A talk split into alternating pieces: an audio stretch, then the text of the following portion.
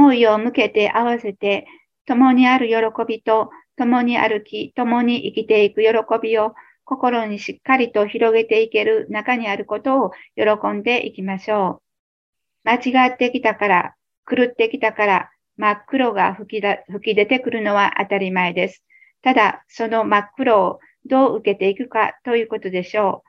本当に心からありがとう。もういいよ。もう本当の自分たちのところへ帰っていこうと伝えていけるのか、それともまだまだ膨らませて真っ黒に溺れていくのか、本当に大切な分岐点を迎えています。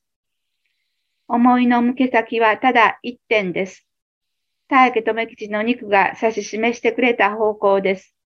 その道しるべを心に、そしていつも心の管理をして、自分の切なる思いにしっかりと喜んで応えていきましょう。嬉しいですね。幸せですね。何もなくてもいい。本当に心からありがとうと自分に伝えていける、その思いこそが自分の宝物でした。